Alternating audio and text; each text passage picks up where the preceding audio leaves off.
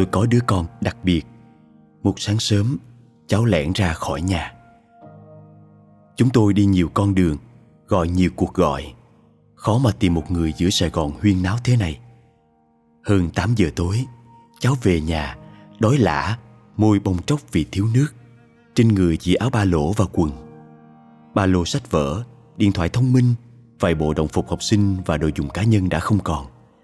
Còn tôi về sau quả quyết, phải tặng bạn bán vé số chứ. Tự kỷ ngày nay không còn là khuyết tật cổ điển, kiểu như hội chứng của Tây. Nhưng tại Việt Nam, hàng triệu người mắc hội chứng vẫn được nhìn với ánh mắt kỳ dị. Vài lần, con tôi về nhà với mấy đốt ngón tay trên má, hay quần áo bị rách, bẩn. Đôi khi là những câu, mày nhìn gì thằng kia, mà cậu lặp đi lặp lại. Chị thấy em chị mới dám nói. Người bán hoa quả vẫy tôi lại gần, giọng bí hiểm. Con em ấy, nó cứ đi qua đây, lẩm bẩm một mình. Em cho nó đi khám chưa? Ai lại để thế? Cái thằng bé này, chị có giáo dục nó không?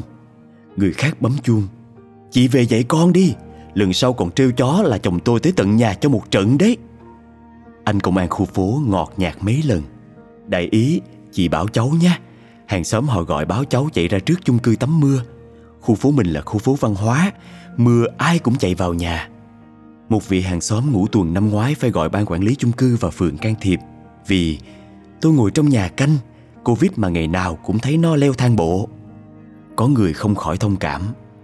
Thôi em à, cái nghiệp của mình nó thế. Tôi cảm ơn họ. Tôi thấy sự chân thành trong lời họ nói. Rối loạn đã lấy đi khả năng quan sát, khái quát hóa để học hỏi các quy tắc xã hội của người tự kỷ. Những cá nhân mang hội chứng tự kỷ, Asperger hay A D H D bị coi là vô duyên. Hỏi một đằng, họ trả lời một nẻo, hay nói câu nọ xọ câu kia, các lời người khác thiếu tế nhị.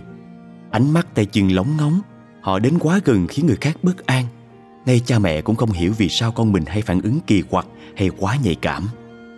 hai mươi tháng ba là ngày quốc tế hạnh phúc, khiến tôi tự hỏi rằng điều gì làm nên một cộng đồng hạnh phúc?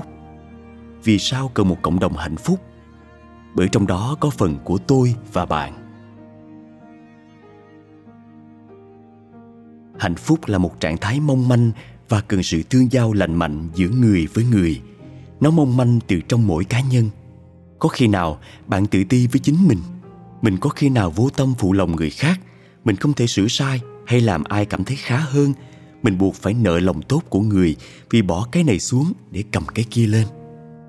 Có lần nào bạn nói với kẻ trong gương, chắc chẳng ai ưa mình, tính mình khó chịu, lại béo quá, ăn nói chẳng thông minh như người ta. Mình trồng cây hành mà nó cũng chết. Nhưng ta cũng có thể hạnh phúc bằng những điều nhỏ nhặt. Trên hành trình của những cha mẹ có con chậm tiếng chúng tôi còn rất nhiều người tốt. Một bác xe ôm nhẫn nại khi cháu chỉ đường sai. Một cô giáo luôn nói lời khích lệ. Một người dân đưa con tôi về tận nhà. Những đồng nghiệp sẵn lòng chia sẻ. Họ cho tôi thấy cuộc sống là để biết ơn. Năm ngoái, khi bàn về chính sách cho những nhóm yếu thế nhất, một đại biểu Quốc hội cho rằng chúng ta có truyền thống tốt đẹp, mọi người sẽ tự giúp nhau. Chỉ cần làm mọi cách để có G D P cao, kết quả của tăng trưởng sẽ nhỏ giọt xuống những người ở tầng thấp nhất. Đất nước giàu lên, mọi thứ đều tốt hơn, mọi người sẽ đều vui. Nhưng tôi không nghĩ thế. Bất kể tăng trưởng cao hay thấp, xã hội chỉ không thất bại nếu người càng yếu càng được bảo vệ nhiều nhất. Tôi đã gặp nhiều bác sĩ tâm thần và tâm lý trước khi gặp được bác sĩ nghèo nhất trong số đó để nhờ ông kê thuốc cho con. Ông có lẽ là vị bác sĩ già duy nhất ở thành phố này, thường đi xe máy hàng chục km ngoài giờ làm việc đến tận nhà khám hay đưa thuốc cho bệnh nhân mà không lấy tiền. Chỉ vì người ta khó quá mà, mình không bỏ họ được. Ông đã dạy tôi nhiều rằng tôi nên hạnh phúc khi ít ra con tôi vẫn còn lòng trắc ẩn, và còn tốt chán khi chúng tôi vẫn có mái nhà trên đầu và cái giường để ngả lưng. Nếu con không học bài, mẹ sẽ biến thành chim bay đi. Có lần, con tôi ngước lên có phần vui thích. Làm gì để mẹ biến thành chim hả mẹ? Đó là điển tích trong Tích Chu. Khi một người bỏ nhân gian, tôi hay giải thích với cháu rằng người đó đã biến thành chim bay đi. Có đôi khi, rời xa những cơn sóng hỗn loạn, con tôi bảo, con muốn làm người bình thường. Giọng cậu chân thành hơn lúc nào. Mẹ đừng biến thành chim bay đi nhé. tất nhiên, đó là điều cuối cùng tôi muốn làm trong cuộc đời này. Trước khi có con, tôi không hề biết làm người bình thường lại là một điều ước.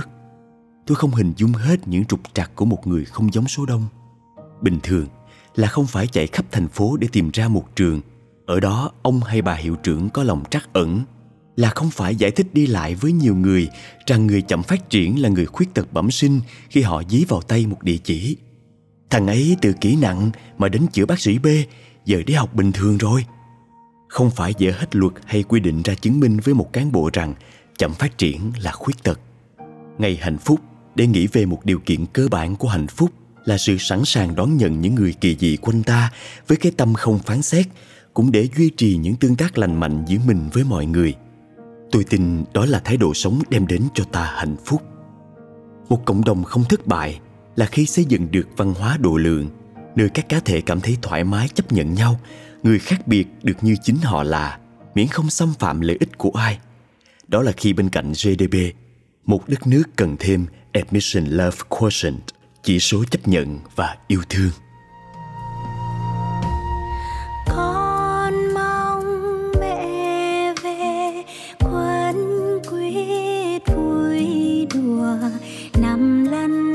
Sân nhà hát ca say xưa, con mong mẹ về khắp xóm đầu làng, bàn chân sát bên mẹ bước.